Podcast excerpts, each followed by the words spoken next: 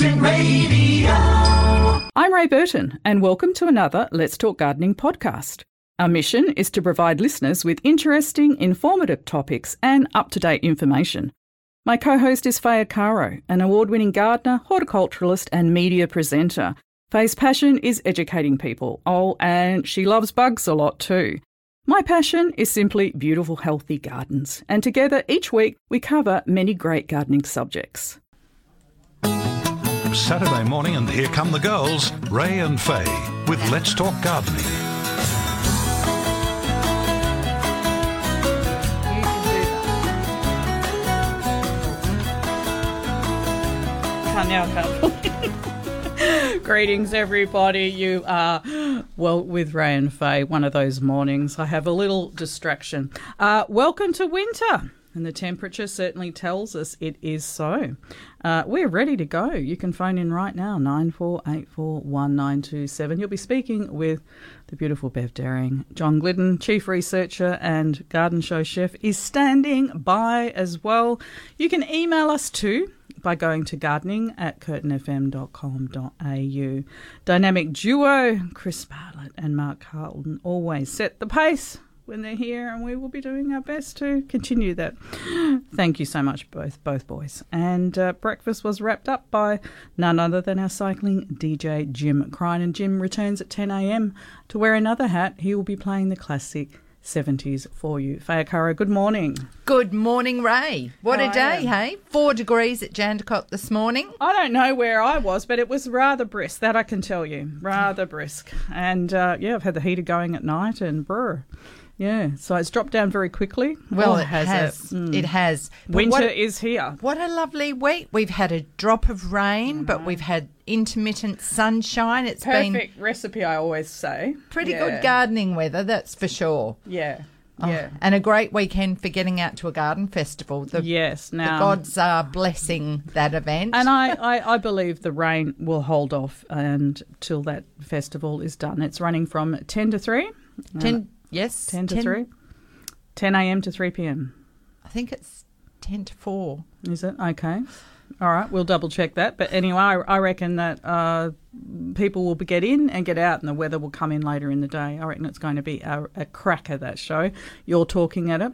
I am. I'm doing one of my favourite talks. Eat, pray, love. I've heard that one. Now, when, where, and when, so people can come along and meet you. Well, one, you come in the entrance uh, off the main road, and if you just veer right and continue on the path, I'll be at the Tony and Sons marquee. I'll be there all day introducing the presenters, and my talk kicks off at quarter past ten. And I have a photo show of little bugs that you'll see in your garden, and I'll explain the role they play. So, a lot of our bugs are not pests; they're good guys, and we should be encouraging them, not not nuking them. everything. This is right. This is absolutely right. Now, we do also have a cracker of a show lined up, as well as lots of prize giveaways. We're chatting with Jerry Coleby-Williams, none other than the ABC Gardening Australia presenter. He's in town and uh, he will be at the Kalamunda Garden Festival tomorrow. We're chatting with him at 20 past 8 in the studio from 20 to 9 till the end of the program. Chris Oliver, orchardist and lecturer. Now, Chris is a whiz when it comes to winter fruit tree care. All the questions that we've been getting fired at us in the last few weeks. So, if you have any issues with any of your fruit trees, any tree, give us a call when Chris is in the studio. Let's put him to work and let's knock some of these queries on the head. Okay, as well as giving away 10 double passes this morning to the Kalamunda Garden Festival. We've got $75 gift vouchers from both Bigger Trees and Green Life. Yes, Faye, Green Life Soil Co. I'm speaking. Please. Sorry. You are such a distraction in the studio, young lady. You're going to get spanked in the, in the, Oh. in the oh. break. All right, let's head to Mirrabooka. Fungus on a plant. Lorna, good morning. Good morning. Um, hi there, everybody. Um, I wanted to try and put a um, a Grevillea moonlight into a place where a Corymbia ficifolias died, and it died of the fungus. I'm pretty sure about 12 months it took to die. I couldn't stop it. My concern is, even though I've moved the plant and I moved the leaves and all the rest of it, is the soil at risk of contaminating the Grevillea moonlight? When when you say fungus, what did you see? What can you describe to me why you think it was now. a fungus? Um, let me try. I said ages ago. Golly. Um, oh, now no, I'm sorry, I can't remember.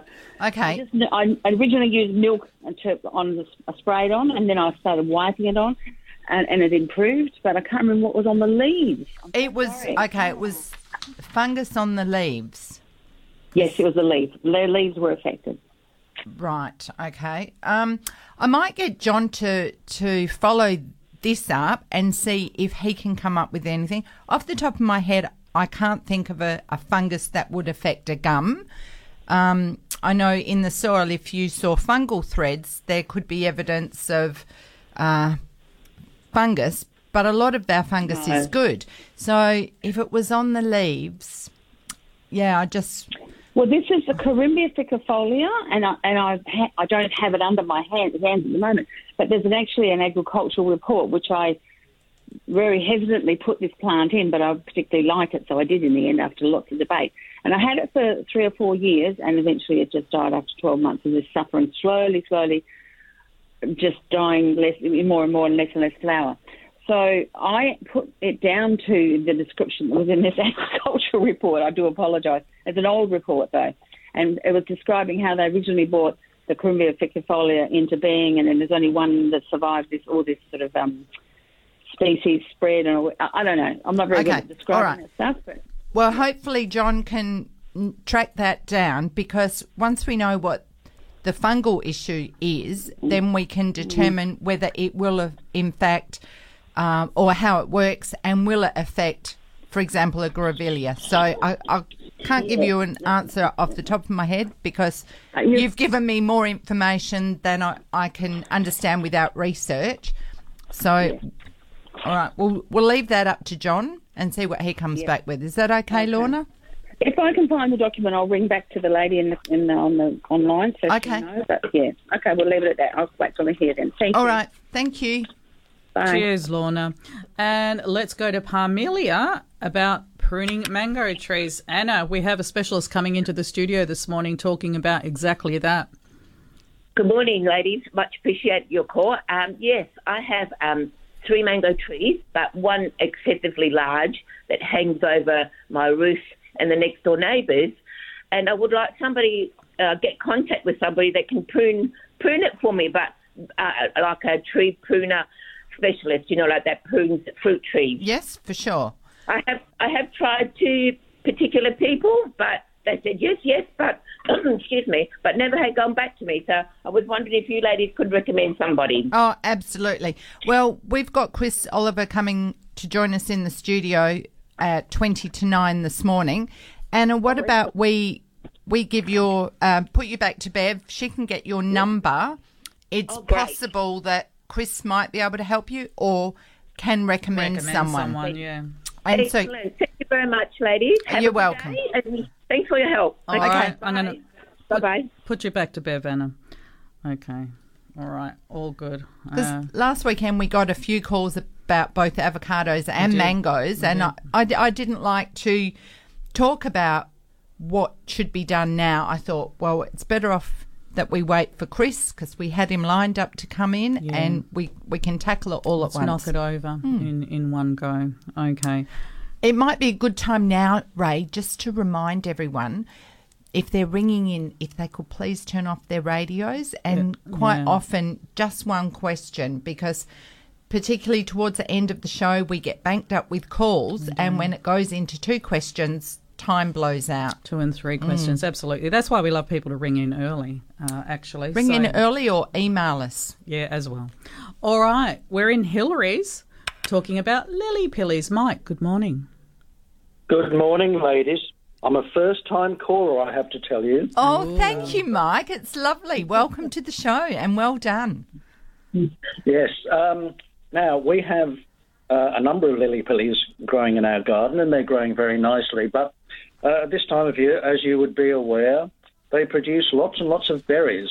Yes. Um, and and we're a bit concerned that they might attract rats because we did indeed have a rat visitor thanks to our cats a couple of weeks ago. Uh, now, question: Do lily pilly berries actually attract rats? And if they do, is there anything we can really do about it other than try and pick them all up before the rats get to them? Well, I I don't know that that helps a great deal. It will help, but from my experience, rats are attracted to anything that's fruiting pretty much. So the more that you can move move away and clean up, yes, that's a good idea. But they also climb the trees and help themselves. Um, but you can you could offer them to other people too, Mike, if you've got a lot. You can make champagne with them, uh, jellies to have with cheese, jams, chutneys, all sorts of things you can do with lily pillies. So, yeah. I, I I understand they're very, very tart, though, so you'd need an awful lot of sugar to make them palatable, as it were. Well, sometimes you can add them to something else to counter that. So it might be lily pilly and apple or or citrus or something. And I'm not too much of a sweet tooth, but I love them as um, uh, pastes to go with cheeses a- Yeah. as a savoury Exactly. dish. So it don't don't have to be so sweet. But uh, you, you, the, the, the drastic option, of course, is to take them out, but we don't really want to do that because they're providing a very nice screening function. For sure. Well, and pruning them too. You could prune them to remove a lot of that fruit, keep them Yep. smaller and compact, and hedge Okay. them perhaps uh, when they're flowering, removing once again some of the flowers and then ultimately fruit. Yeah. Okay. We'll give that a go. All right. Good luck and thank you for your call. Okay. Thanks a lot. All right. Bye. Bye. Okay, and our number is 94841927, and you can email us by going to gardening at curtinfm.com.au. And Curtin is spelt C U R T I N. Curry, you'd like to say something? I'm sorry, Ray. I just you I, are not sorry. I I keep thinking about other things. And a couple of weeks ago, I was at an auction and and I had looked at some of the prizes on offer, and was talking about them. And and a lady that was sitting down near me said, "I know that voice." And, and of course, it turned out she'd heard heard me on the radio, so we all laughed. And then, n- not five minutes later, I was at the back of the crowd and talking once again. And Oh, funny so- that. You. same Yeah. thing happened, and and um, yeah, someone said, "I recognise your voice," and then it suddenly clicked. Then I had friends for lunch yesterday, and I told that story. So about three times during lunch. You know, I was giving a little bit of gardening advice or something, and it sounded like the show. And of course, um, Janine's sitting there, and she goes, "Oh, I recognise your voice from somewhere." Yes, I know. funny. Quite, quite distinctive, a- as as I'm told my voice is as well. I've had the same, so it's all it's all good fun. it is. All right, now let me see. I know Bev is looking a little busy out there, or is she? Oh no, She's she's, good. good, to Thumbs go. up. Okay, well, how about if you would like to go to the Kalamunda Garden Festival tomorrow? Your name would be at the gate entrance. We have five doubles to give away this hour. You must be a Curtin FM member and not to have won a prize in the last 28 days. If you'd like to give Bev a call now, your name will be at the gate tomorrow. 94841927. Five double passes to the Kalamunda Garden Festival, which is at Stirk Park. It's on from 10am to 3pm. Tomorrow, guys, hop to it.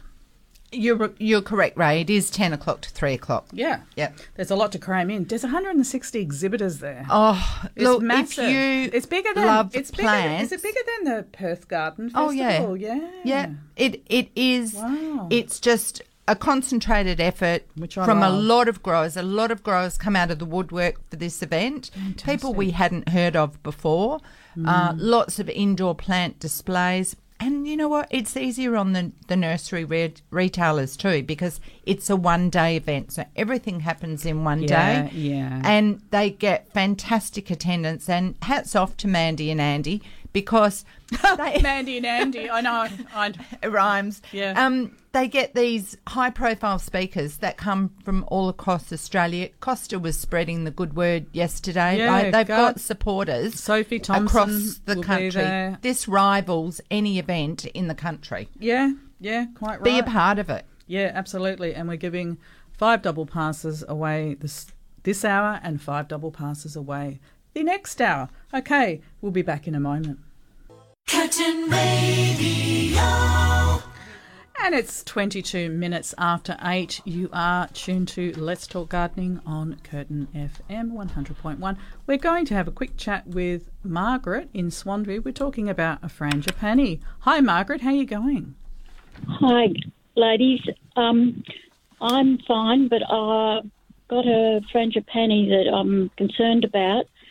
I had my gutters replaced, and one of the workmen must have lent a ladder against the jaw, um, connection. It's like in a V joint Right, in my yes. plant, causing this branch, which was quite a big branch, to move, oh, probably three, four feet. I tried to bring it back gently, but it just wouldn't come back, so I've left it. But in the meantime, the undersurface at of that branch, right near the point of where the damage was done, has split probably oh, six to eight inches. Okay. And I'm just wondering, should I leave it or should I bind it with something to try and keep the moisture out? You certainly can wrap it uh, with a some sort of tape that will. Oh, you can get like a grafting tape, Yes. yes. something, or even a stocking, something that will pull it together without cutting into it. That that's the first thing you can do. Are the branches broken at all, or is it just sort of No. split in the trunk? It's just split in the split in the trunk. Yep. All Um, right. Pull it back together and secure it. Yeah, because why I didn't want to pull it back because I felt that the branch would break off, and it's as I said, it's quite a big branch. Mm. But I would, I just wanted to know whether I needed, whether you thought I needed to bind it. Just Def- definitely secure it, uh, and and that's the best chance that you've got. The sooner you do it before any moisture gets in there, the better off it will be. And trees are amazing at healing themselves, and we will certainly be hearing more about that when Chris joins us in the studio. Margaret, Yes. Thank you so much. you're welcome. Greatly appreciate your help. Have All right. a lovely day. You Thank too. you. Thank Bye. you. Bye. Uh, as promised, we're going to be chatting with Jerry Coleby-Williams from ABC Gardening Australia. He is in town for the Kalamunda Garden Festival, which is on tomorrow. Now, having just said that, Bev tells me that we still have some double passes available if you'd like to go along to the Kalamunda Garden Festival tomorrow. Uh, give Bev a call on 94841927 and your name will be left at the gate. Hi, Jerry. You're with Ray Burton and Faye Arcaro from Let's Talk Gardening. How are you? I'm great, thank you. I hope, we hope you're enjoying Perth, and we know you've got a busy day planned for tomorrow at the Kalamunda Garden Festival. Uh, tell us a little bit about what you're going to be doing there. Well, they, they've asked me to give a couple of talks and also to have a, a Q&A session. Um, the first talk is basically, are you prepared? And mm. this is aimed at people that grow their own food and may be aiming for self-sufficiency. And so there's some, some, some words of caution and some words of encouragement about how to do it comfortably in the way that I'm doing it in my garden in Brisbane. And the, the other talk is Eat Your Volunteers. And that's the other end of the scale. So it's, it's not human volunteers. I know that- talking about eating. You had us going there for a moment. Eat your volunteers. So, what does that consist of? Well, technically, a, a volunteer is a self-sown plant, and so what I'm I'm talking about is how you can actually harness the capacity of plants which you can eat. So herbs, vegetables, spices, medicinal plants, things which will self-seed in your garden, and if you know how to manage them well. You can have a really productive garden, and it's relatively straightforward compared to the sort of dedicated uh, growing that you see people advising where you, you plant things out more formally. And so I've integrated uh, the, the presence and the, I encourage volunteers in my food garden. And sometimes you'll find that they'll teach you things which you didn't know. They'll uh, get you out of tight corners and you'll convince people that you're a, a better gardener than perhaps you really are. And I think that's the point about the, the volunteer gardening that I want to get across to people. It's about putting food or medicine in the cabinet, uh, putting food on the table, even when life and the weather are against you.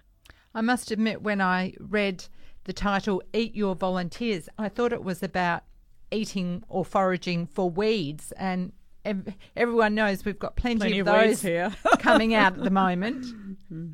Well, look, I mean, a volunteer could be a weed. Yeah. Um, I, I tend to separate undesirable plants by calling them weeds, but then there are wild greens.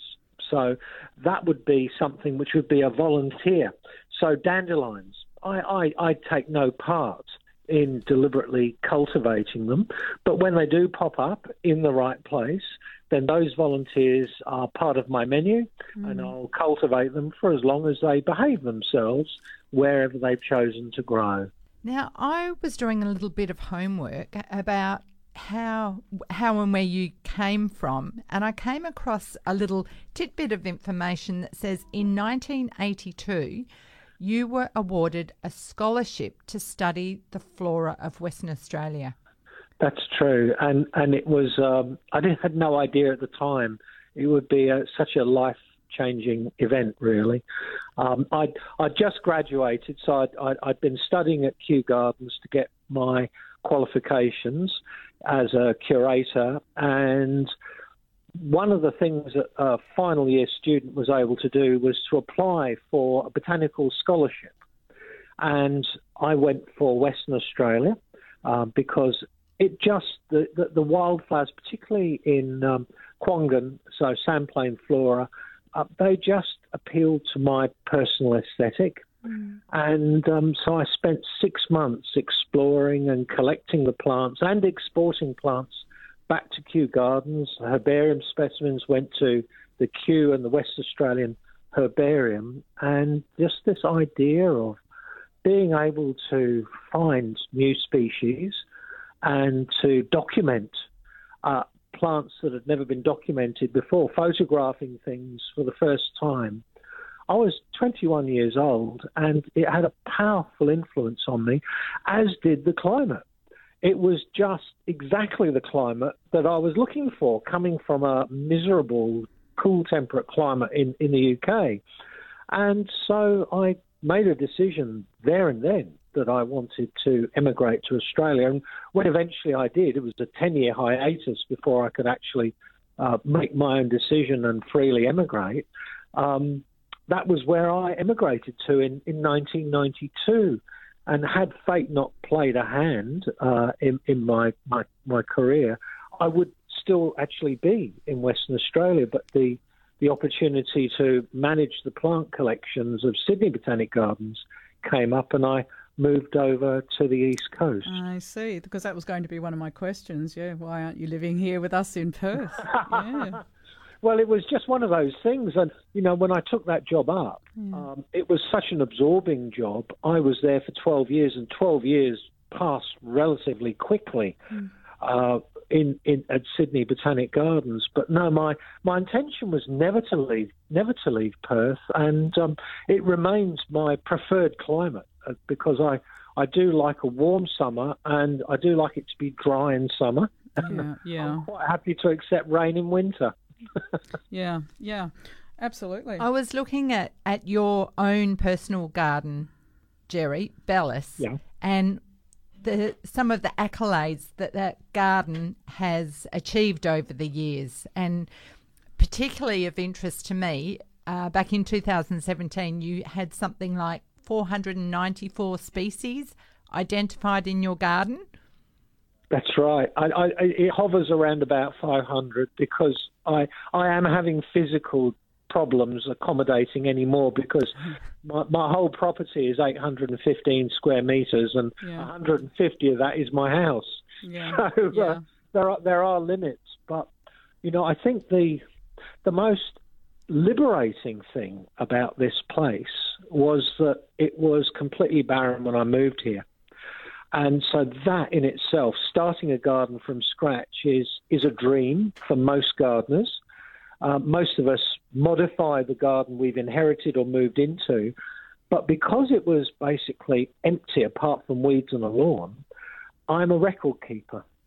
And by keeping records of the animals that moved in, the work that I've done, the successes and failures over the years, most likely the more that likely that successes, but that documentation of what you can achieve on a block of land ended up propelling me to the United Nations, where I talked about sustainable food production.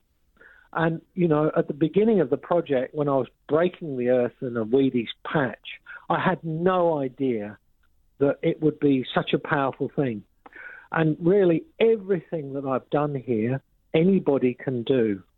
I've made sure that um, I don't use anything that is really specialised that you can't get from a, a local garden centre. Um, the only thing that I do here or use here that other people have difficulty getting hold of is locally adapted non hybrid plants. And that's where I, I, I'm a seed saver, I'm a director of the Seed Savers Network. And so I try to adapt the plants that I have to local soils and conditions by saving their seed year in, year out. And and how long have you been presenting, Jerry, with Gardening Australia now? Since last century. a long That's time. a long time. I know. A lot of people. Now, you see, if you speak to Josh Byrne, uh, West Australian presenter, he'll say he grew up watching Gardening Australia, Yeah. whereas I can say I've grown old presenting on it. No, I think that's a, it- no. It's absolutely wonderful. It's fair to say that your life has been dedicated, for want of a better word, to gardening, horticulturalism. How is it? What's your legacy going to be? What would you like it to be? What's your footprint? I, I think what I would like people to think about is the diversity of plants that are available, both wild and cultivated, and the immense joy you can get from growing them, plus the way that you can reduce your cost of living by replicating what I'm doing here. And that's really what it's all about affordable, sustainable, doable horticulture. And I came across a quote that says, uh, How ordinary people can help avert damage to our society and our quality of life. And I think that was, yeah, very, very Profound. moving because I think people lose track sometimes of what is important. Lose but your, your philosophy and the way you teach people about homemade remedies and uh, living with the pests in the garden or how to prevent them and, and set up areas that attract the predators and pollinators is, is just wonderful. You clearly have a living garden. Well, this is true, but all of this is something which anybody can achieve. You see, it, there's no rocket science behind it. I did have to be qualified in order to understand what the essentials were and how valuable they can be. But the power of the individual, the influence they can have on the world around them as well as their garden, is is really quite profound. And I think that's been the joy of moving here. It was supposed to be uh, a model of affordable, sustainable living, and I've managed to live here for nearly 20 years on below medium income. So I earn less than uh, a median income in Australia, and yet I'm able to live a good middle class lifestyle, and it's thanks to the fact that I, I have soil to access and garden with. Yeah, yeah. Absolutely wonderful. We really look forward to attending uh, your chats tomorrow, Jerry. Uh, that's at the Kalamunda Garden Festival, which is at Stirk Park. Uh, you've got doing several chats, and you're also uh, providing a Q and A session for for for your audience to be able to speak to you directly. And that's the bit that I'm really looking forward to, you Yeah. see, because Western Australia may have changed a little bit since I was last there. And so it's all these differences, the nuances that uh, I'm looking forward to seeing. So it'll it'll be an absolute blast, I'm sure. Well, I've been I've been co-hosting Let's Talk Gardening here for about 13 years, and I've just noticed the change in what people are wanting to do in the garden, and sustainability is where we have moved to in the 13 years that I've been co-hosting the the, the program. So I'm sure that will be very much uh, along the lines of questioning that you will receive from people. That's that's their focus, that's their interest, and I've certainly seen that shift myself. Well, then it's just going to be a ball. We look forward to it, and we thank you so much for your time today. We know you're a busy man. Take care, and uh, we look forward to catching you tomorrow, Jerry. Thank you very much for being with us this morning. Been a pleasure chatting with you. Thank you, Jerry. Thanks for having me. Cheers for now. Thank you. Bye. And that was Jerry Coleby-Williams, ABC Gardening Australia. What an interesting man, isn't he, Faye? Oh, the fact that he was living here in Western Australia, and I this know. is, you know, folks. He we wanted to stay here. in an amazing place. Yeah. Why don't we Embrace love it. it, more? Why Embrace don't more. we plant more of our own plants? People, you know, we've got so many people who've come from foreign countries to live here because of our biodiversity. Let's look after it. Absolutely. Couldn't have said it better myself, Faye Arcaro. Let's go to Mandurah. Cheryl, good morning. Good morning, Ray and Faye. That was so good listening to Jerry. Thank you for your show. Oh, you're um, welcome. I, bel I volunteer at Mandurah Community Gardens, Oh. and we we're trying to be sustainable and Yeah. organic, and and we have a passion fruit that was donated. It's got huge fruit the size of a large orange, and they've just sort of started dropping. Some are on the plant still, but they're kind of like withering from the outside. Yes. Can't see a disease, but when I open them up, there's a lot of pulp inside. It's all white. And one of them, one or two of them, is just starting to get a purple tinge on. So I think it may be of that variety where they're going to turn purple. But, um, any organic um, ideas of how to stop the fruit drop? The flowers have a few flowers have dropped. There's still a bit of fruit uh, on the vine once I've fed it up with dynamic lifter and a lot more water. Do you know what variety it is, Cheryl? No, unfortunately, it was donated by one of our volunteers. You know, for fruit to be that big, it almost sounds like a big bopper. Uh, and and if it is, you've done very well to get a quantity of fruit on it because to me they're they're shy to fruit. I suspect that it's dropping because of the temperature, the change in weather, and I don't know that you can do much about that. Sometimes, if they are starting to ripen, if they're far enough advanced, by putting them in the sunshine, you can get a little bit more ripening from them.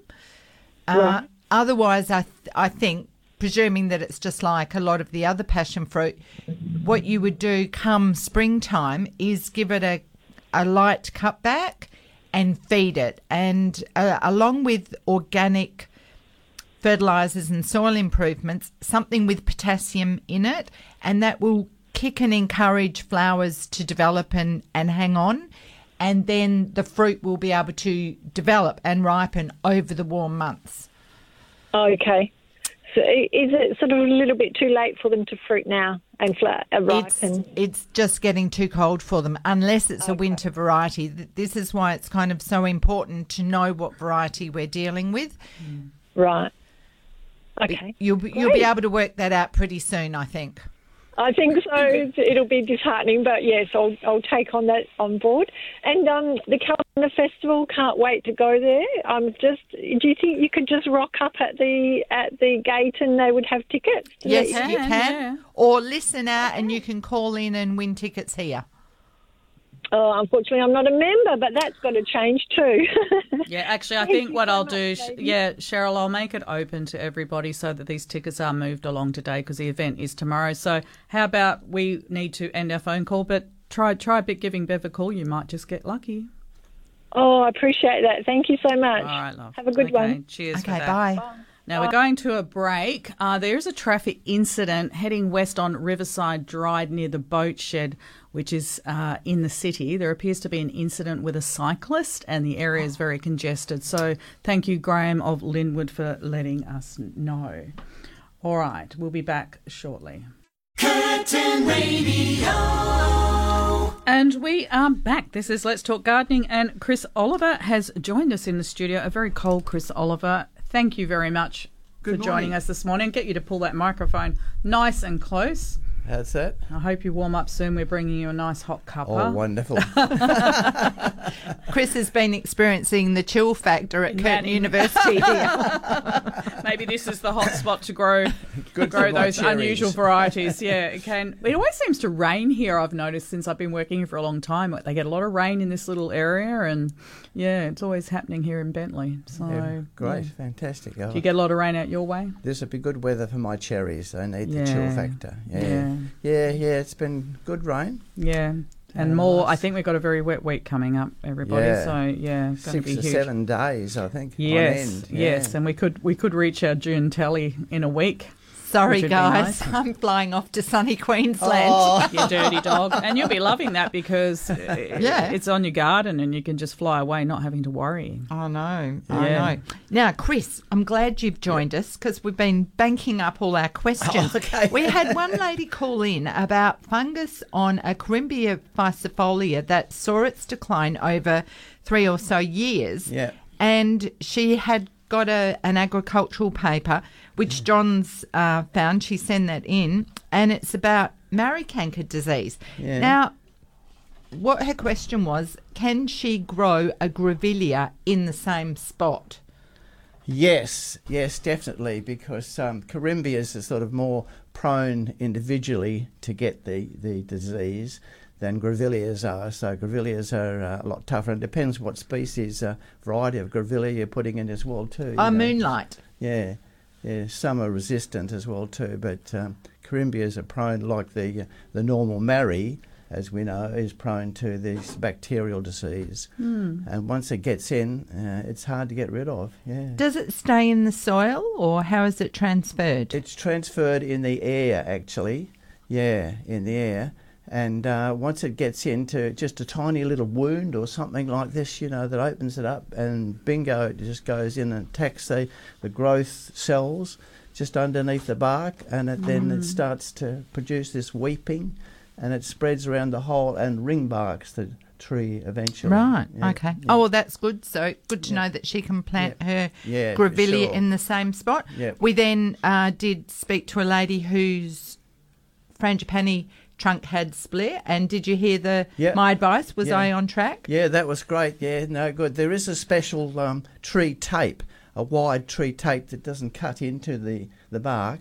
And sometimes, if the, you've got a split like that, we need to do a little bit of tree surgery just to sort of run a pruning knife down either edge, just to take off two or three millimetres, and that encourages the growth across. Cover it over. Cover it over to, to get It's that almost sealing. like a potato peeler. If you ran that down the split edges, that would just shave yeah, yeah, enough yeah, off. just enough two two or three millimetres. Yeah, And, and it, there's a tape that you can get. There's a special tree tape you can get at most uh, garden suppliers. Okay. Yep. And it's flexible too, you know. That's you good, can yeah, tie you it don't tight, want it but it allows that flexibility for the mm. tree to expand as Yeah, well. too. important. Now, I sent you an email that I had forwarded from another listener that, that wrote in about the spikes going Yes, into. yes. Oh, what a mm. horrid story. Oh. She got someone in to prune and they climbed an avocado tree with spikes.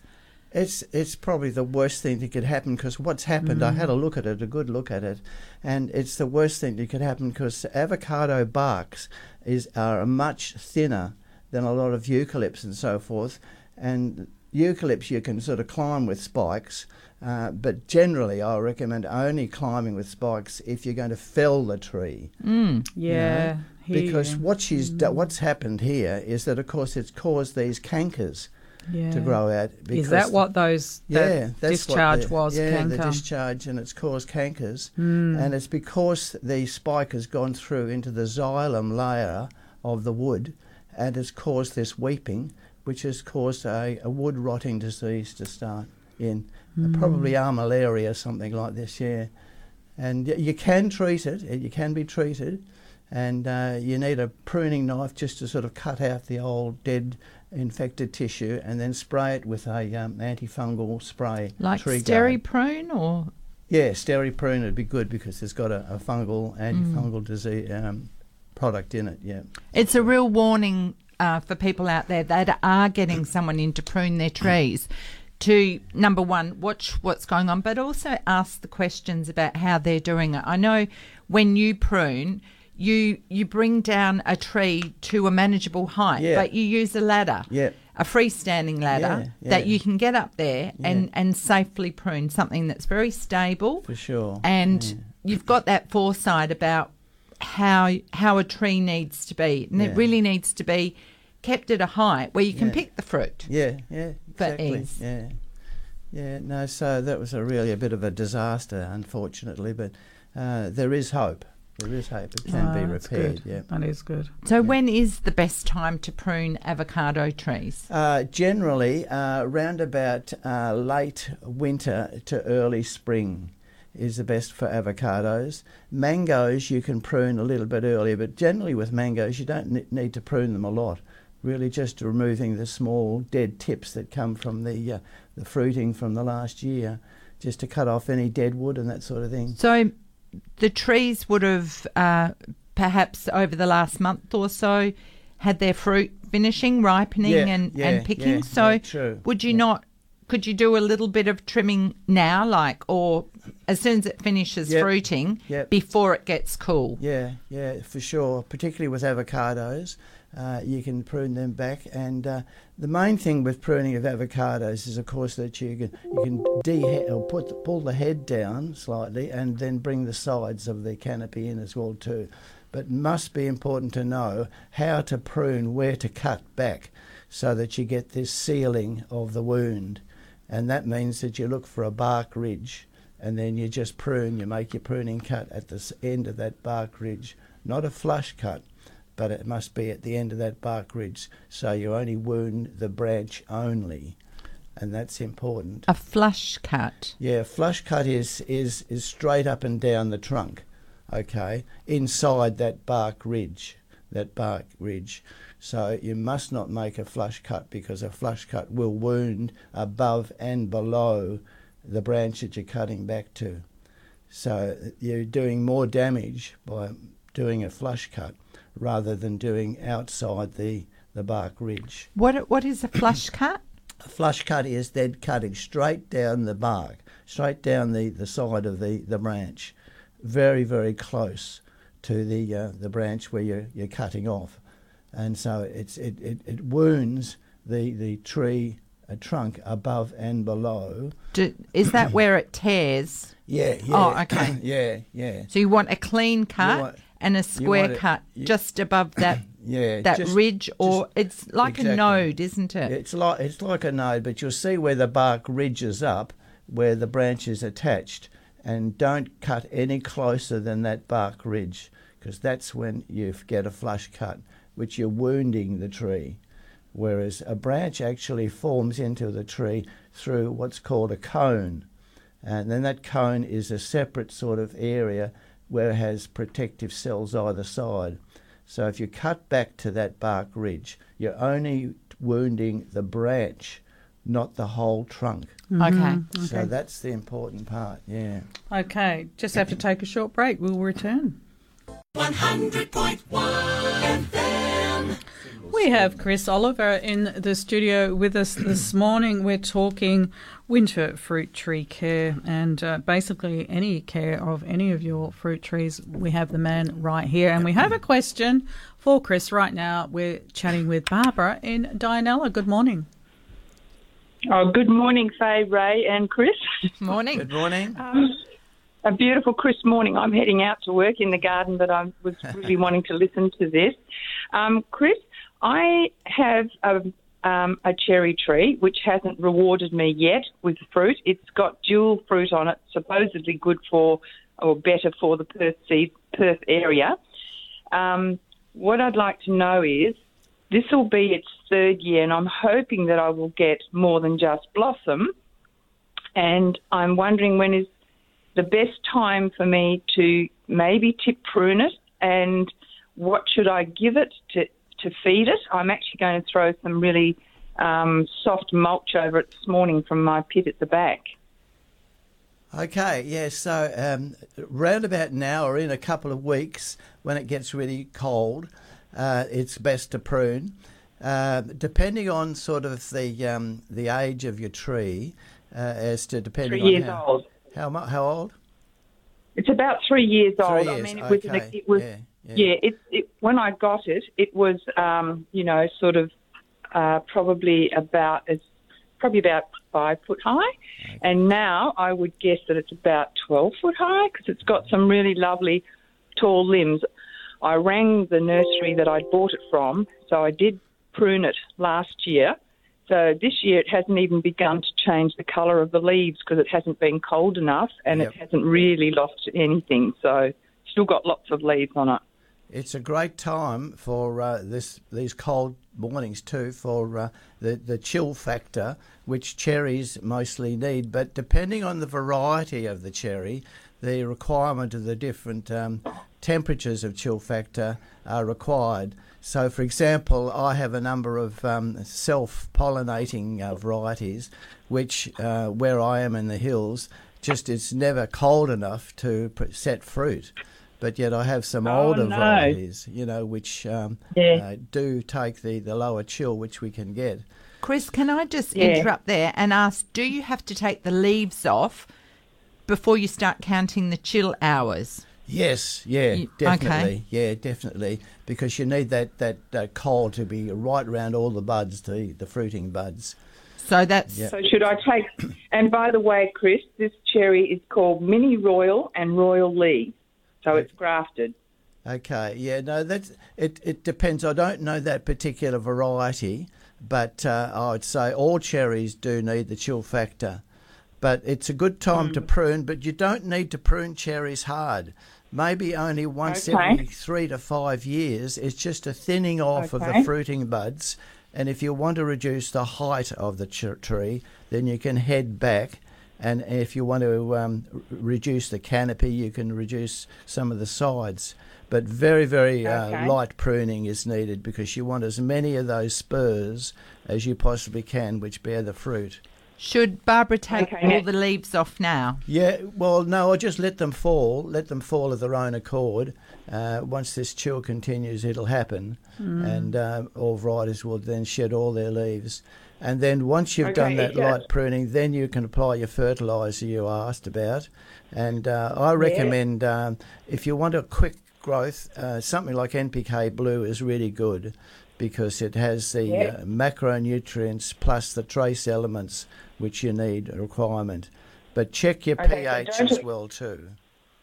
In the And what should the pH be? the pH should be around about um, 6.5 to 7.5 for ideal Okay, take up of the major 6.5. nutrients. Yeah. All right. And Chris, um, uh, I'd say when do I apply the um, MKP? Straight after pruning, right? You can put it on now. Yeah, for once you've done a little bit of tip pruning and whatever you require, uh, then you put it straight on now. But remember to put it o- along the drip line only. Uh, just Okay. inside and outside. Don't put it close to the base of the trunk, because that's where the Okay. mo- the the mo- more small uh, root hairs are there, which take up moisture and nutrients. Okay.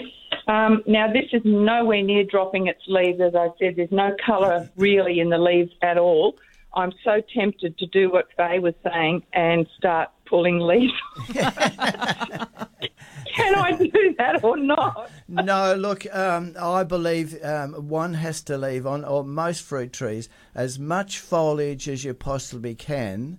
And uh, by pulling the leaves off, to me, you're interfering with nature. And we want to sort of go hand in hand, work with nature, and let nature All let right. the leaves fall so that you get as much nourishment coming from the leaves into the, the roots as you possibly can Okay. for a longer time. All right. Yep. So this one tells me that it is um, uh, um, that it is for this temperate area. I think can't remember what the other word. Oh, climate, cool temperate to warm temperate. So we've planted it not far from the house to actually give us some shade over a ramp that the backyard is just so so hot. So it's probably about, or I'd say about seven or eight foot from the veranda. Um, and it's just gone above the guttering, probably by a foot. So, you know, you, you did say to prune it now Yep. before it even loses its leaves. Well, I would I'd wait really. Um, you could prune it now, but I'd wait until the leaves are completely dropped. All right, okay. That sounds good. I think I've got all that. All right, Barbara, Okay. we have to go to the news, love. Thanks. Bye bye. All right, Thanks for your cheers. call. Bye. Okay. It's nine o'clock, everyone.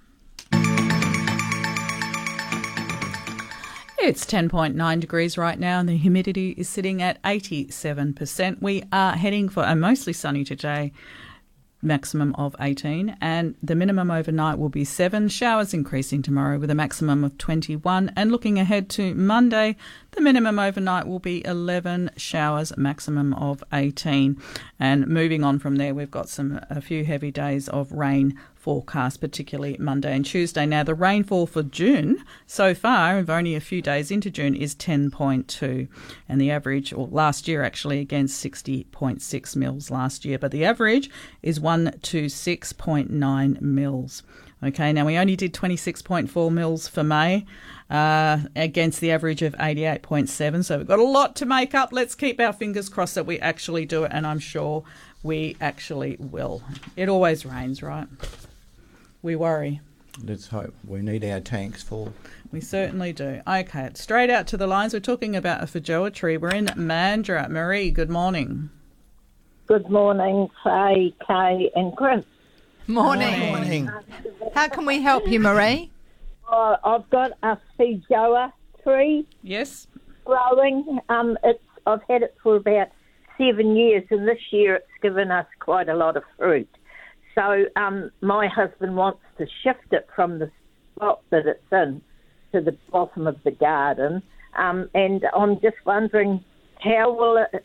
Can you give me some ideas of um, how to do that and when to do it? Is this a good time to try and shift it? It's about ten feet tall now. Okay. Now, the important thing about transplanting from one site to another is to make sure that you don't cut too much of the uh, foliage or the, the above ground parts of the tree. I firmly believe, you know, when you're taking out and you, you, you're digging your, your, for your root ball, just come out a little bit, um, probably about um, um, 30 to or about 60 centimetres, you know, about two feet across, sort of thing. If you, it doesn't matter how sm- a root ball, but as long as you take as much fibre material as you can and make your cuts clean. Uh, but with your shoot area, uh, don't cut anything back at all, apart from anything dead wood and so forth. Let nature show you where it wants to die back to. You need as much foliage as you possibly can to restore that root area.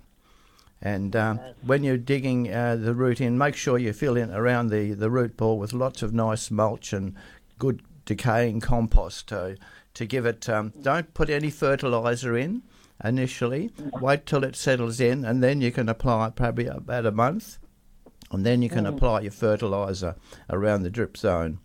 But yeah, for sure, We- don't we- cut too much of the shoot back. And Chris, do you find that if you're moving a, a plant into the ground, you can almost do it without the plant knowing that it's been disturbed if you're very careful? Yeah, yeah if you're careful, and that's what I'm saying. You know, leave as much foliage because the whole aim of transplanting is to reduce what we call transplanting shock. Yeah. And uh, Uh, the- yes. the, more you can provide, uh, keep it moist before you uh, move it. And one other thing Mm. you can do, you can actually uh, call a process called root conditioning, whereas Yeah. about four to five weeks, maybe six weeks before, dig a trench Yeah. down to just to the depth of a spade, all the way around, fill it with compost, and then just leave the roots to come through into that. And then you can just move it, slip your spades or whatever underneath it to lift it, and you'll find that um, it really, really reduces transplanting shock to have that, that new roots forming in your root ball. And of course, that's if you're taking it from one site in the ground to Yeah, another to one, another whereas this one, I think, It's was going- in a pot. Pot, So okay. No, no, it's in the ground. Oh, sorry. in the ground. Where, where we're going to shift it to is where we had some chooks So will that um, soil, you know, will that, that be all right? Not too strong or anything if there's all chook manure around. With with chook manure, uh, you've got to be a little bit careful if it's fresh. I would sort of just Yeah, rake no, it away a bit no, because it- it, uh, just- yeah, it can burn the young tender roots. Um, chook Mm. manure. Yeah.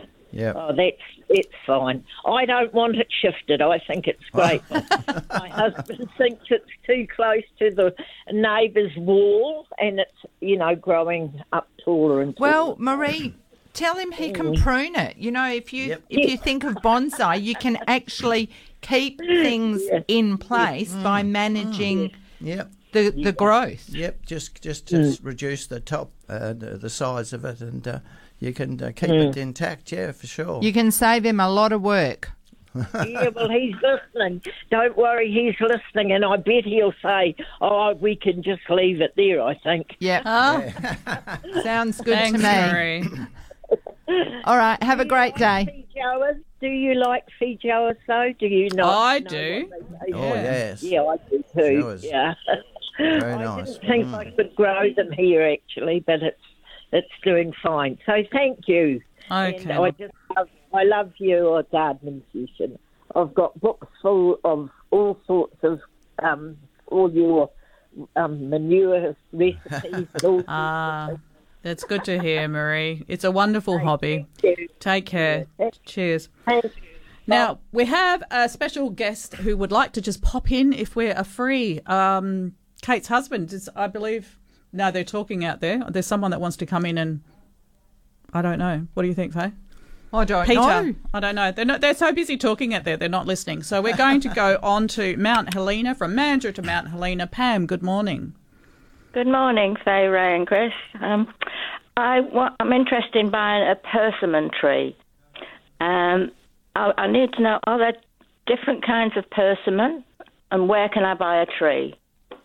Yes, you've got the two main types of persimmons. You've got the uh, st- astringent ones, which are the old-fashioned ones, of course. Which uh, uh, the fruit you have to pick it uh, hard and then leave it on the shelf, and then it goes very soft and messy to eat. And then you've got the, the non-astringent ones, of course, which are the more modern ones, more of the uh, the Japanese varieties and so forth. Are um, you can eat like an apple when they're mature, nice um, golden sort of orangey colour and uh, Yes. you can just pick them straight off like an apple and uh, chew them. So you've that's got the that's two the one I want. That, I, the kids from over the road bring some for me, and they're beautiful. Yeah. And now I'm having difficulty getting finding one. Oh, you should be able to pick them up at most of the um, the um, uh, fruit tree orchards. Yep. Uh, Okay, right. Any close to you? Yeah. Yes, I'll have to go on a, a, a, a seek and find.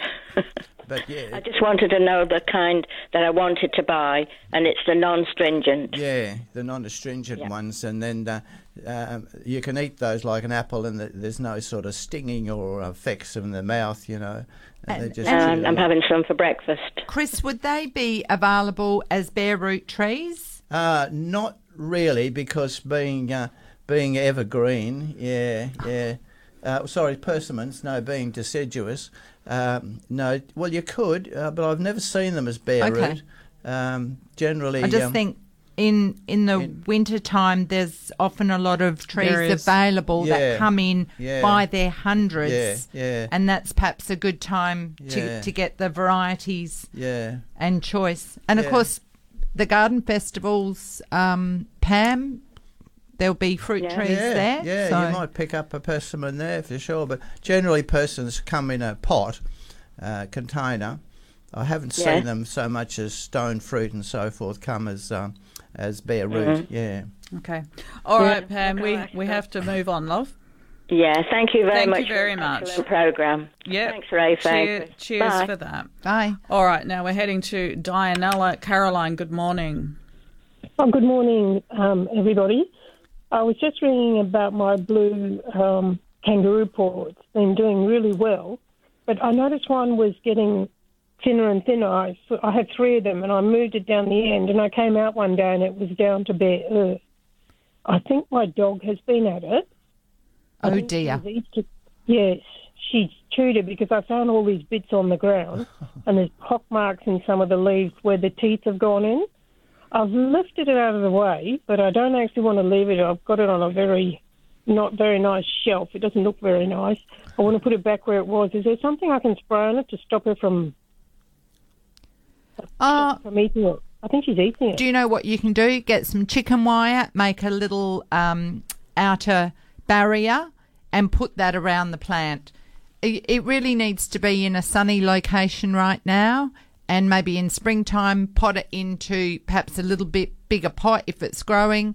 Give it some some seaweed or something to kick it along. Chris, would you give it any organic food at the moment? Yeah, i think so. Definitely. Yeah, give them a little bit of well composted material. Yeah, but there is a spray you can um, purchase which is supposed to keep dogs away uh, from them, and it doesn't affect the plant in itself. Deter. Yeah. Yeah, and also, Caroline, I've got a couple of these blue kangaroo paws, and they the snails really like them. Yeah. Be careful. Just I found the bro- broken bits on the ground. Mm. Like she was biting them off.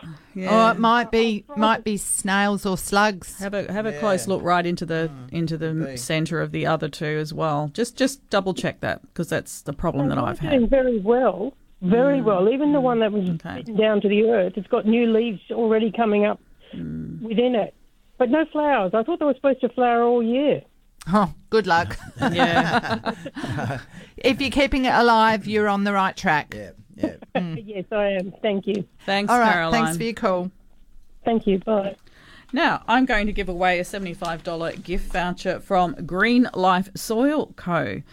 Now, there's a wealth of information on their website if you'd like to check it out greenlifesoil.com.au. That's greenlifesoil.com.au.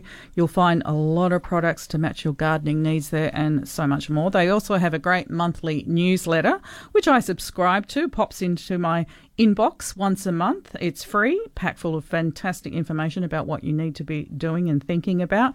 And I was chatting with uh, Linda Mitchner yesterday, and she tells me that Green Life have Jerusalem artichokes in store. And she also said to remind people that it is a really good time to start preparing their soil in readiness for bare root trees, which will be in nurseries in the coming weeks, and also in readiness for asparagus and rhubarb, which should be around next month.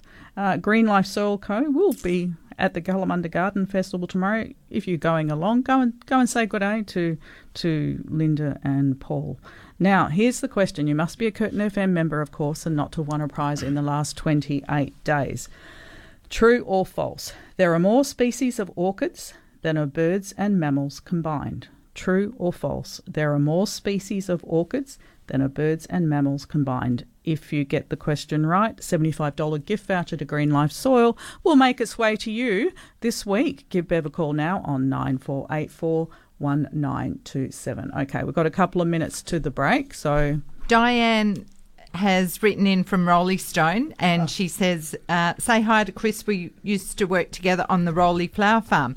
And she sent in a recommendation. She's listened to an audio called Braiding Sweetgrass by Robin Kimmerer. Robin speaks from a botany science point of view and being an Indian descent from a holistic point of view.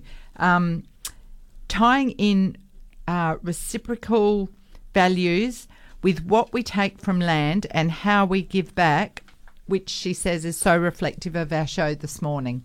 Oh, lovely. Yeah. Yeah, so it is- braiding sweetgrass and audio. So I guess you get that on uh, YouTube? Kindle, or um, like audio books. Okay.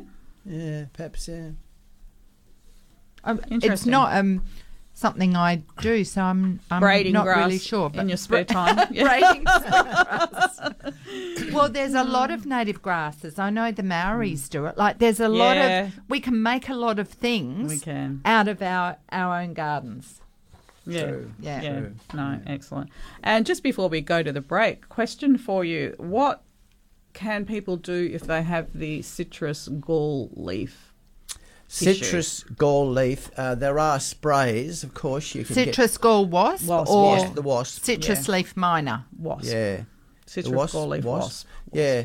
Um, with with the galls, it's best to cut them off as as as Cut much them as out, you, the Cut them out of the branch. Yeah, Mm. try and sort of remove them as much as you can. And Are you left with much of, of, a tree if you have a heavy infestation? Um, yeah, sometimes if you've got a heavy infested, it's uh, it's so hard, and, and of course Yeah. they'll keep on sort of reinfesting. and that's right, and that's what I'm having. Yeah, and then of course you don't get any fruit. No, you don't get any fruit. So, I'm thinking about pulling mine out of the ground. if it's really um, widespread, it's it's you know, the best thing is to start anew again. Yeah. Well, I had when I bought the property where I am. It was in some existing lemon trees, which I got rid of, and this is a new tree. but yeah. and I was just wondering if you had any remedies, or I know exclusion netting is possibly the best answer. You can uh, cut them back fairly hard. Yeah, I've done uh, that. And then you need to what's do is to skeletonise your citrus tree, which means that you take all the foliage off and you just leave the main bearers. Yeah. And then you have to whitewash it, and then feed it up really well. They do come back quite Yeah. well, so you can save the whole plant. But if it's Mm. a whole totally infested, and if it's a big, fairly advanced tree. Then it's worthwhile to skeletonise it. Yeah, to keep it. and, Um, uh, but you Mm. might wash wash it because it'll uh, it'll burn. In Whitewash it with? with uh, some sort of acrylic water based uh, white paint. Okay. Or just a, a lime based paint. Mm. Yeah, that will look nice in your garden, Very Ray. pretty, very pretty. Okay, we'll be back shortly, folks. Curtin Radio. We have Chris Oliver in the studio with us this morning. We are talking gardening on Curtin Radio. And we just have a lovely gentleman pop into the studio in the break and uh, apparently left us a lovely gift or something out there, Faye. We will. Something to drink, I hear. Yeah, we'll check that out. We'll Sounds check that out after after the program. Yeah, well, so there's thank a bigger you very much. There's a bigger Peter. story to that, isn't there? There is a bigger story We to were it. asked if we do a garden consultation for a lady who was having a special birthday, Mhm. and we we don't do it very often, but we did agree to this one. And Uh-huh. Bev and Ray and I popped over there after the show last week, Ah. and um, apparently Spent he's a- got lots of brownie points. And he spent uh, after our visit, his wife spent a thousand dollars at um, a nursery. Yeah, It's a wonder he's thanking us, Ray. Yeah, yeah, yeah. So, uh, way to go. Good on you guys. So, thank you, Peter. Thank you, Kate. And uh, yeah, we had a couple of hours of lovely gardening uh, interlude in her walking around her beautiful, uh, prop, you know. Mm, so sunny and bright, wasn't it? And Yeah. she'd packed so much in, and she was she wasn't confident with what she'd done, but She's she had the gardener. compost happening, and Serious the veggies were growing. There was tomatoes fruiting. It was just a, a lovely aspect, and, And she she, had a- packed so much in. She had a vintagey aspect to everything, didn't she? You made a raised, a raised garden bed Faye Ah. created for her. It was very funny. Mm. Yeah, no, we had a good time. So thank you very much, Peter. Okay, we shall carry on. I know that we'll have a winner very soon to our Green Life Soil Co voucher. We still have bigger trees to give away, and I still have five double passes to give away to the Kalamunda Garden Festival. As soon as I know that Bev is free to take those calls, we will fire again. Okay. We have had an email come in from Lee, and this is plum trees in Golden Bay. Chris, oh, Okay. have have a look at uh, the photos, and and I must admit, when I did see the leaves, and uh, I would say something like interveinal chlorosis, very yellow leaves with with green veins. Yep. And it's a uh, Satsuma, Satsuma plum to the left and apricot to the right are going fine, but this one is suffering. It's really going backwards. Chris, I I must admit, when I looked at this, I thought it's something to do with the soil, like limestone, coastal, Yeah. alkaline soil. Could it have hit limestone for it to have suddenly gone backwards like this? Yeah, yeah, for sure. Because um, once the pH, of course, gets down below uh, 6.5, then, of course, a lot of the major nutrients and the trace nutrients also become unavailable. And So- above, uh, and, and and above, above, the same say, thing, eight, above- nine. About eight, nine, yes, um, more alkaline, then of course the same thing happens again. So there is this uh, sort of narrow window of availability and uptake of nutrients. But looking at the um, the foliage, uh, there's a big difference between iron and magnesium, and uh, with iron you get a very clear interveinal chlorosis. The the veins really stand out as very focused and sharp. But this is not iron. This looks like a combination of um, uh, of nitrogen, which occurs on the older leaves, on the margins and the tips, and you can see it's yellowing. So you've got nitrogen, but also magnesium. When you've got this blurring of the veins through to the from the, the green to the the yellow, uh, dying back the discoloration. So I'd say at a quick diagnosis there that you've got uh, nitrogen and magnesium particularly, and you can put uh, magnesium on with um, Epsom salts, of course, is the quickest way, and your nitrogen on with one of the complete fertilisers uh, is best, uh, such as the NPK red or NPK blue again, uh, and that'll give you um, an extra nitrogen. But check your pH, and you might have to adjust that. You can buy a little soil uh, tester, pH tester kit, which will give you a, an approximate sort of idea of where your pH ra- range is. And then you need to put on either, um, if it's too alkaline, you need to put on an acid type um, fertilizer, or if it's too acid, you need to put on a, an alkaline type fertilizer, such as lime. I can also see in the background, uh, I'm not sure if it's lemongrass or something similar, but it's it's a grassy plant that also looks like it's suffering and burning. Yep. So I'm not sure if that's uh, a hangover from summer, lack of water, Yep. or similar. uh, but check the moisture levels and perhaps add a, a wetting agent as well with all that Chris has said. So hopefully that helps Lee. Yeah, if it's a physiological damage, such as sort of lack of water, you'll find that uh, you'll get the margins and the, the tips of the leaves uh, very burnt, but there will be a clear line between the uh, the burnt tissue and the living tissue. Whereas if it's a, a nutritional problem, it's a sort of a merging line between the two. Mm. That's the quick way to tell. And I guess for a lot of people, like your your knowledge is amazing, Chris, but that would probably overwhelm a lot of people. Yeah. And perhaps Yeah. what they can do Yeah. is take a, a leaf sample to their local nursery yeah, and speak sure. to a Yep. horticulturalist Yeah. who can, And can diagnose it and provide them with on. a Mm. Now, we do have a winner, Olga of Ascot. You do well out of Let's Talk Gardening, Olga. Congratulations. a $75 gift voucher from Green Life Soil Co. will be heading to yours this week. Now, the question was there are more species of orchids than of birds and mammals combined, true or false?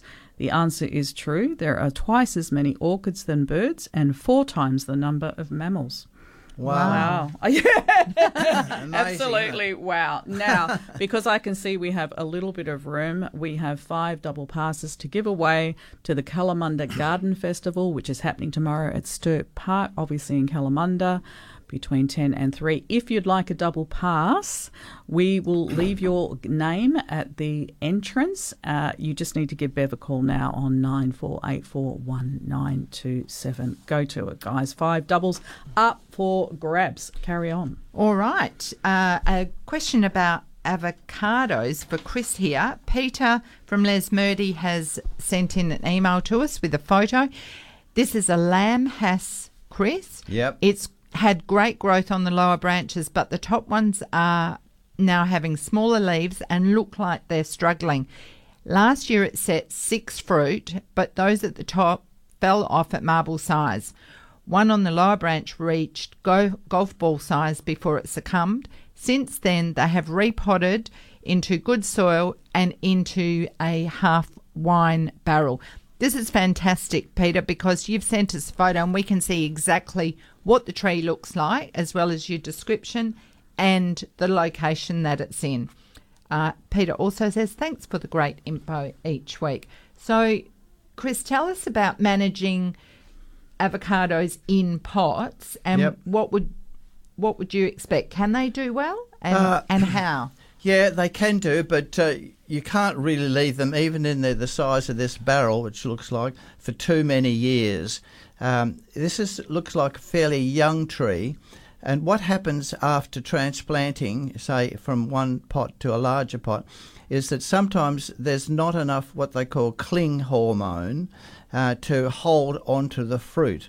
It happens a lot with a lot of uh, stone fruit and citrus as well too that uh, in a young plant you have to let them sort of develop uh, and uh, develop more hormones, killing hormones, you can actually buy a um, a product uh, which is called a stop drop, uh, something like that. But uh, go to any nursery and they'll t- give you this uh, hormone which you spray on, and that'll help to hold the fruit. Because there's a part of the um, the tree, uh, the plant recovering from the transplanting shock as well too, uh, is that it will drop its fruit uh, uh, before maturity. So, but you can sort of help it, but it's best just to leave it go. Give it a, a good um, fertilizer, uh, and preferably a slow release one that releases um, uh, nutrients over a time so that you've got that constant supply instead of sort of rapid release, which will go through very quickly uh, the soil. Yeah, so persevere, and you'll find that um, it will gradually get enough hormone through, or you can actually um, trick nature a little bit into um, uh, using a stop drop spray. Yep. Uh, that's interesting. I had not heard of a stop drop spray before. No. So is that does it sort of do the same job as trace elements, um, providing a plant with with elements that help it hang on to fruit, Yeah, or is it's it? it's a very quick uh, remedy, uh, but it, uh, it the trace elements, of course, will take a much longer time naturally. Right. Yeah. Uh, but yeah, they, they in time we'll do it. But the the stop drop spray gives you fruit if you get impatient about not waiting. Isn't it, fruit. isn't it funny? There are so many products now available. I know, sort Yeah, of looking at the indoor yeah, plant range, you can get, you know, Yeah. plants. Uh, You can get hormones that create more shoots, Yeah. Yeah. and then you've got other additives that will encourage more Yeah, roots. Yeah. and yeah, reduce bacteria and fungal diseases and like there's something Science for is a marvellous thing. There is. the- Yeah. Even like with the transplant we are talking be- before, you can buy sprays now which will sort of prevent sort of too much transpiration loss. That's right. Yeah, So, they're great um, products too. Yeah, great products. Yeah, so they work it's very amazing. well. Yeah. I had uh, DPIRD at my house this week because they're doing the area um, for the Q fly, and they baited some of my trees and tagged trees. They're spraying and fantastic. baiting, and yeah, so that's more. It's preventative. Yep. So yep. they've got little pink ribbons tied here and there, and I've Ah. got tags sitting off on some of my trees, front and back. So they'll come back Yeah, and yeah. check it out. But I think the plan is to attract the male if he's around and kill him. Yeah, And then he then the female doesn't have anyone to mate with. I think that's the plan. And they were telling me actually that the Q fly is attracted to about 300 different specimens, not necessarily always fruit trees either. No, no. I didn't know that. Yeah. Yeah, so that is amazing. Well, a lot of trees also produce fruit, don't Yeah. they? Yeah. Yeah, Even if we very- don't grow them for fruit. Yeah, correct. So yeah, because I think they the epicenter was Bayswater, and they haven't had a sighting for a few weeks now, so that's very positive. But it was quite bad there for a little while. About a hundred DPIRD people on the ground in And- surrounding areas. Yeah, And you can actually uh, um, put in uh, trees which have a, a more greater attraction, which will sort of, uh, like loquats, for example, Yeah. are a prime tree which um, fruit fly love. Uh, they tend to go to that rather than your other fruit trees. Mm. Um, so, and then of course nowadays you can buy uh, modern fruit fly nets, which Yeah. will keep the fruit flies out. Yeah. Uh, so it's a battle, isn't it? it's a battle.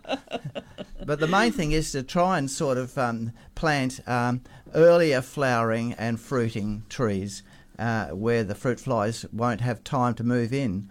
So that's another trick that uh, if you want to get fruit, there are plum varieties, peach varieties, and so forth, which are earlier fruiting, which will be out of the fruit fly season. That's a really Yeah. important. yeah. And that's what I Comment. tried to do, particularly with my apricot, to get a early Mm. fruiting variety. Because yeah. once Jandakot sort of goes through winter Yeah. and into early spring, Yeah. uh, I can I can get fruit before Christmas. Yeah, Mm. yeah, Yeah. yeah, Yeah, way to go. no, Oh, so many Absolutely. issues and challenges, isn't and there? less spraying and so forth. Yeah. Okay, now I can see the lines uh, are freeing up. All the tickets have ta- have been taken. Uh, thanks, guys. Uh, Ten doubles have been given away to the Kalamunda Garden Festival for your entry, and that entry includes gets you into the grounds, and all of the chats that are happening there tomorrow are included in your ticket price, obviously, and. 160 exhibitors at least, and so much entertainment there, and three marquees going with uh, seriously professional, the best of the best uh, people talking uh, in those marquees, including our very own Faye Arcaro tomorrow. And you're on again. When was that, love?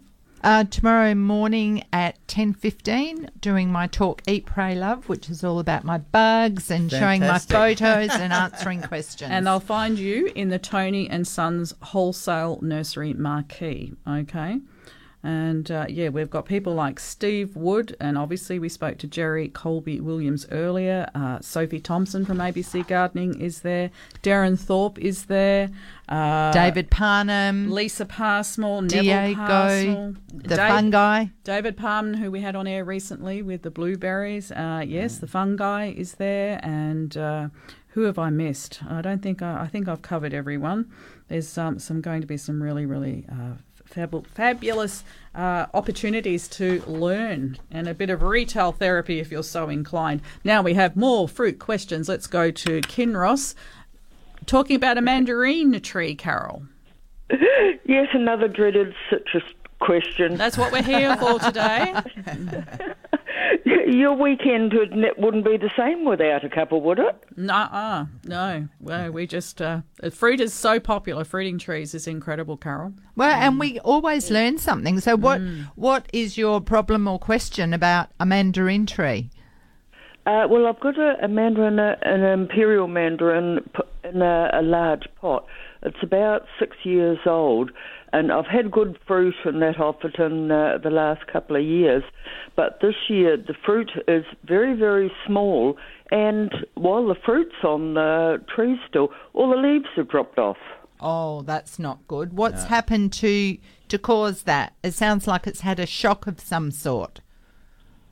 Well, uh, um, I don't know. It's next door to a, a lemon in a, a pot, and they've both had the same treatment, the same amount of water, the same fertilizer, and uh, Okay, uh, you know what I think? It's probably extended its life in the pot and Yeah. probably needs to move on to the next size pot. Yeah, yeah, yeah. It sounds like it. That, uh, Oh. and, and also, you know, it's just hard to realise uh, how much more water to give in a pot, because sometimes if it's been in there a long time, the moisture just doesn't get down to the Yeah, base. yeah. And it's good to check the, uh, a, a supplement you can buy as a, a moisture tester.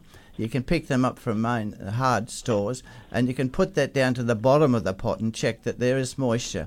So it sounds like a drying out, yeah, doesn't it, Faye? I think Mm. so.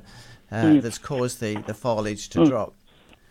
Okay. Oh, as long as it's not a dreaded disease or something, No, uh, it sounds physiological problem. cope with the water problem. Yeah. So Okay, if you can thanks watch back much. at Gard- Carol, if you can watch Gardening Australia, you know, replay, I think that's tomorrow, eh, or if you, you know, can get access iView, you can watch it anytime. Um, there was a good segment with Josh Byrne last night on uh, fruit trees, and it showed him replacing a tree or pu- pulling it out of the pot and what he did, and then putting it back into the pot. And it was Very very timely. very worthwhile. So if you can get to have a look Oh, at okay. that. I usually watch that uh, repeat on a Sunday. There you go. Tune in. All right, love. Take care. Okay. Cheers thank you. for that. Okay, let's squeeze one more in. We'll make it a quick one. Have an avocado tree, Shirley. How are you? Oh, good morning, everyone. And, uh, uh, uh, and well, I've got these two beautiful avocado trees in my pot. They're about just over a metre high now, and they came from the seed of an avocado. What I'm asking is, do they get fruit on them at all? Do you know of anyone who's fruited them this way? Yes, you could be quite lucky and just get. It's a bit of a um, uh, a chance sort of thing as to whether you'll get good fruit or not from seed. But generally, um, if it comes from a good variety like um, a Hass or a Fuerte, for example, uh, it, it- it should produce fruit. And with a little bit of TLC uh, and uh, maturing along the way, I think you might get fruit, yeah, for sure. And Chris, even uh, if she wanted to graft them, when's the time to graft avocados? Okay, now the best time to graft avocados is generally when they're just prior to the um, spring uh, growth flush. So midwinter probably is the best time, and uh, but just check that there's a little bit of sap flow coming through because you need that sap flow to get the take uh, in your graft. So that's the best time that I've had success. I I would like to book you for a grafting workshop this Okay, midwinter, yeah, if we can. yeah, and there's lots of different grafting techniques you can use as well on Oh. avocados, which are more suitable. Yeah. Oh, oh, lovely! Because the trees themselves look so beautiful and healthy. I gave, they keep popping up in my gra- my garden because all my compost, all my fruit and veggies go in my garden. You see, and uh, and, and I've given like a couple to my um my eldest daughter, and hers are growing beautiful too. I said they've got it on this Saturday, so I'll listen to the man. so that's good. Okay, I've got some ideas, and I, like I said to her, look, I think it's a waiting game. I said to her, Yeah, let's just see if they is. fruit. Good on you, Shirley. Thank you for your call. Thank you so much. Bye. All have a lovely day. Yes, you Thank too. you. Cheers. Okay, we shall return. Curtin Radio. And at 10 a.m., you'll be joined by Jim Crichton with the classic 70s. Now, let's head to Ascot. Olga, good morning. How are you? Good, thank you. I'm just ringing to say thank you for the prizes that I've had over the years. Um, ah, yes. I went. I went to Bigger Trees yesterday, and I did buy a whole lot of stuff. I used up all the vouchers that I'd collected over the last few years because I've been too sick to go up there earlier. Wow, um, what did you get? Did you like it up there? Oh, it was lovely. Yes, Yeah. I, I got a whole lot of stuff. I've got an old water feature that I want to convert into a cascading plant thing, so it should look very nice with the plants I bought. I've got philodendrons. I've, I've got a dwarf Maya tree, which won't be going in there, but um, and velvet divas and alstroemerias and things like that. So it was really lovely to go up there. And I took a friend with me who also bought a whole lot of stuff. So it was Good, very good. Sounds like a haul. Yeah. Did you meet Carrie? yeah. Did you meet Carrie? Yes, I did. Thank you. It was it was really it was a lovely day to go out there Yeah, too. So yeah. I sort of took the opportunity before the rain sets in. Well done. Well done. I did. Thank you very much. And I did ring to find out. I have a um, a power pole in my yard. Well, it's on private property, and there was an inspection done this week, and I was told it has to be replaced because it's corroded at the base. And it is right next to a hibiscus that's a very large one. It's probably about 35, maybe 40 years old. And I'm worried that it may be damaged badly when they replace the pole because there's a whole lot of cement round it, and um, I don't know what I could do. It's a special one for me because a friend of mine gave it to me many, many years ago. So, um, yeah, I, I don't know if there's any preparation that I can do before the pole gets replaced, and if there's any way of being able to save this thing because it's only about less than half a metre away from the trunk of this tree. I would probably ask the people doing it what what they think, you know, how exactly they do it. I would imagine there's going to be quite a bit of excavation and it may be that they need all that space and they may have to remove it, in which case it might be worth the try, but gee that's yeah, if you don't have a lot of time to prepare, uh th- th- I have Chris- 90 days to get it done. Okay. So when's the best time to move a hibiscus? Well, right now would be a good time, you know, to start preparing. But I would, uh, we talked before about uh, conditioning around the, the roots. But hibiscus are pretty tough plants, and um, they will transplant fairly easily, providing, of course, you take as much uh, care about moisture, just keeping the, the root ball moist, and uh, also uh, just prepare your hole well uh, with plenty of compost going into it and so forth. But as I mentioned before, don't cut too much of the shoot back. Uh, Olga, I. This, this thing is about three metres high by about Yeah. three metres wide. It's huge. And you know, Olga, I suspect that this is probably a job for a professional. Yeah. So I think Yeah. you need to find the right person to do it and and get booked in. Yeah, no, if it's three Okay. metres, a big Mm. plant, uh, you It's a really very need to large get a plant. Yeah. professional in, yeah, for sure. Yeah. Okay, thank you very much for your time and thank you for the show. I'll enjoy it. Thanks, Olga. Take care. Bye. Cheers. Thank you. Bye. Okay, we are in Butler talking about a loquat tree. Chris, how are you? Yeah, I'm well, thank you, ladies. Yourself? Very good. How can we help you, Chris? Um, got a uh, loquat tree. It's about two and a half metres tall. It's been in for about four years, and it's never even looked like fruiting. Do they need a um, a male and female tree, or Generally, no. No, they're self pollinating. Um, it's been in a while, hasn't it? It should start to have fruit. They fruit very early, loquats. Um, so, and the foliage looks healthy. Uh, it looks nice and green. Nothing wrong with the foliage. It's all nice and green, and Yeah. it's got new growth coming on and everything. It was grown from a seed. Does that make any difference? Yes, it does. Yes, for sure. It might produce a lot of vegetative leaf growth area for a few years before it settles down to fruit. Uh, if it's a seed that's they're more prone to do that from seedlings uh, because you never know where they're going to turn out um, to be good fruit or not. But it's worthwhile persevering. You'll find that it will slow down itself and then begin to fruit. But while you've got a lot of vegetative leaf area growing, you will get less fruit because you don't get the uh, the flowers being formed. It's more sort of um, uh, uh, leaf area and shoot area uh, uh, prior to um, you know um, its maturity of getting fruit. So can I cut the centre out of it? Um, you could sort of reduce it. Don't cut too much out. Just um, cut enough out to uh, enable sort of ventilation to, to go through, because that's important. Uh, there's not much uh, as far as disease and pests which attack loquats, fortunately. So um, uh, you can sort of um, uh, take care with your pruning.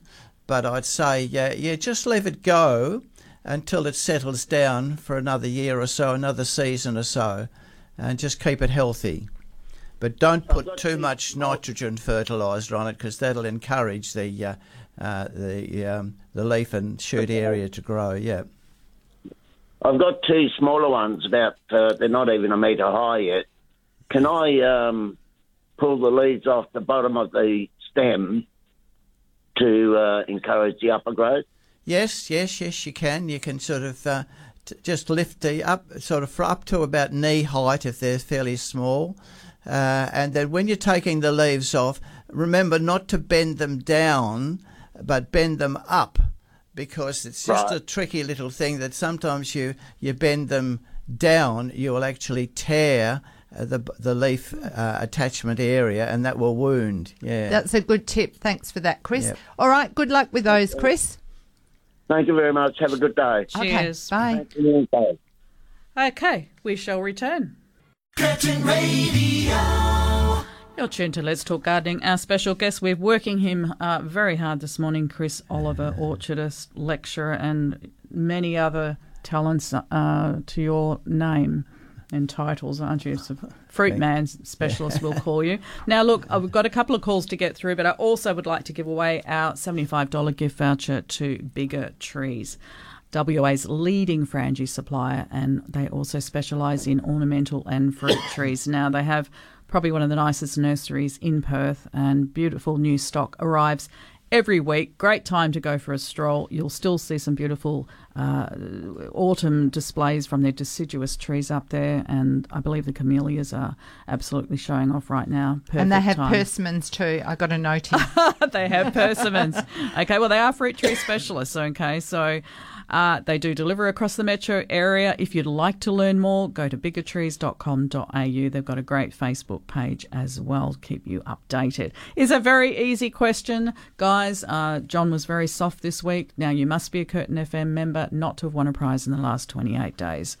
The question is on which hill did Fats Domino find his thrill? Oh, I think I know that one. On, on which hill did Fats Domino find his thrill? Nine four eight four one nine two seven. Meanwhile, we're going to Oakford. Good morning, Cheryl. Thanks for waiting. That's fine. Thank you um, for having me on. Um, Chris, most probably can answer my question. I've got two pomegranate trees. I, I'm not sure which variety, but they're both different varieties. Um, I managed to um, net a, a a few of the fruit, the rest the parrots got, but never mind. Um, when I broke them open, thinking that they they looked right, you know how they go a bit boxy and, and red and blah blah blah. Um, but when I actually tasted the kernels, they they're just about all seed um, with little juice around them. Is that? Am I doing something wrong, or is that just normal? No, that's just normal. Um, you'll find that um, if they turn a sort of a slightly orangey red colour, then you'll notice that they're pretty ripe. But if they start to split, uh, it means that because they're overripe. Um, yeah, so I think no, you're doing right. It's, it looks okay. What uh, it sounds like. So uh, just Oh, okay. I thought I might have been leaving them too long, Chris, and that's why the seeds were so big. No, well, um, just just check, monitor them. Uh, but the, the, the check is if they start to split, then they're too too mature, and they'll start to dry out as well. Are they Okay, well, are they sweet, Cheryl? Yeah, they seem quite sweet. Um, one more than the other. Um, but yeah, just a bit disappointed that it, it was sort of so much seed um, in them. That was all. I think it comes back to the varieties, which is why it's yeah. always very handy to know what the varieties are. for sure. Uh, so can you suggest a variety which is more fleshy? I think that it's something like Abijani is one of the um, the highest recommended ones. Um, a, a good variety to my knowledge. So maybe try that. We have to move along. We're running out of time. So thanks for your call, Cheryl. Thank you. Bye now. Bye. Now, we do have a winner for the Bigger Trees $75 gift voucher. Pamela of Bibra Lake, congratulations. Good on you and thank you for playing with us. The question was On which hill did Fats Domino find his thrill? He found his thrill on Blueberry Hill. Of course he did. Okay, final call for the morning. We're in Dawesville. Jenny, how are you? Good morning. I have a very quick question Thank for you. you. uh, earlier had the avocados in pots. I've got them coming up all over the yard. But when do, is the best time to replant or take it out of the pot and put it into the ground? Right now, yeah, it's a good time. Yeah, just because the sap flow is slowing down, and just be careful when you take it out of the pot to check for any root binding situation that may occur. Uh, because if it's been in the pot quite a while, you find the roots tend to curl around the bottom and around the sides. Just tease them out um, if uh, if it's not too tightly bound. Uh, and otherwise, you can actually cut the roots back a little bit as well too, uh, with avos. Uh, and as long as you give it a lot of TLC, sort of moisture and nutrients, good uh, uh, compost and so forth, once you transplant it, then uh, away it'll go. Good good luck, Jenny, because they I know that from experience they can take ten years to fruit. So Yeah, for I'd recommend grafting them. Yeah grafting your fruit in about five or six years, much uh, much sooner. Yeah. Yeah. Oh, All right, I'm thanks. Not that, I'm not that serious. Yeah, good on you, Jenny.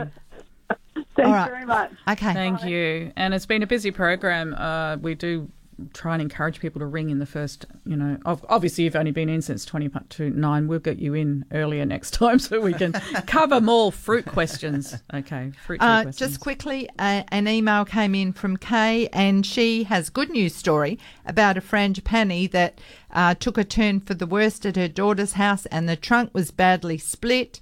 It looked terrible. She felt she could uh, doctor it, so she dug it up and took it home, and she's pulled it back together. Put a bit of soil in the crack and away it went, and it's a centerpiece in her garden, looking stunning. Good news. Apart from the ugly-looking trunk. Well, another busy morning on Let's Talk Gardening. Thank you, Chris, so much. We will get you back in about a month or so. Okay. Because I think there's just the demand. Yeah. Yeah, Thank you. sure. We mm. appreciate so much. No, uh, it's, it's good fun. No, no, yeah, mm. we value you, and we certainly value Bev Dering and John Glidden and our very own Faye Arcaro. Coming up next, Jim Crinan with the classic 70s, and my gardenism for the morning is how many lessons of faith and beauty we should lose if there were no winter in our year. Now, we've given away $430 worth in prizes this morning on Let's Talk Gardening. We do well. I think such valuable information that Chris has given out today. We do have a podcast. Don't forget that, guys. You go to our website, which is curtinfm.com.au. And on the drop down bar, there's a, it, at the top on the homepage, it says programs. There's a drop down bar under programs, and you'll find Let's Talk Gardening. And all our shows are sitting there. You can scroll up and down. There's a little toggle button to the right, and away you go up and down. And you can listen to as many shows as you like. But I recommend that you listen to today's show and listen back over the information that Chris has given out to you this morning. Anything else that we need to add? Well, get out and enjoy the weather while Long it's weekend, fine yep. before the rain comes. And enjoy that Spread as well. some love. Happy gardening, everyone. Thank you for your company. We hope you've enjoyed listening to another edition of Let's Talk Gardening on Curtin Radio. Happy gardening.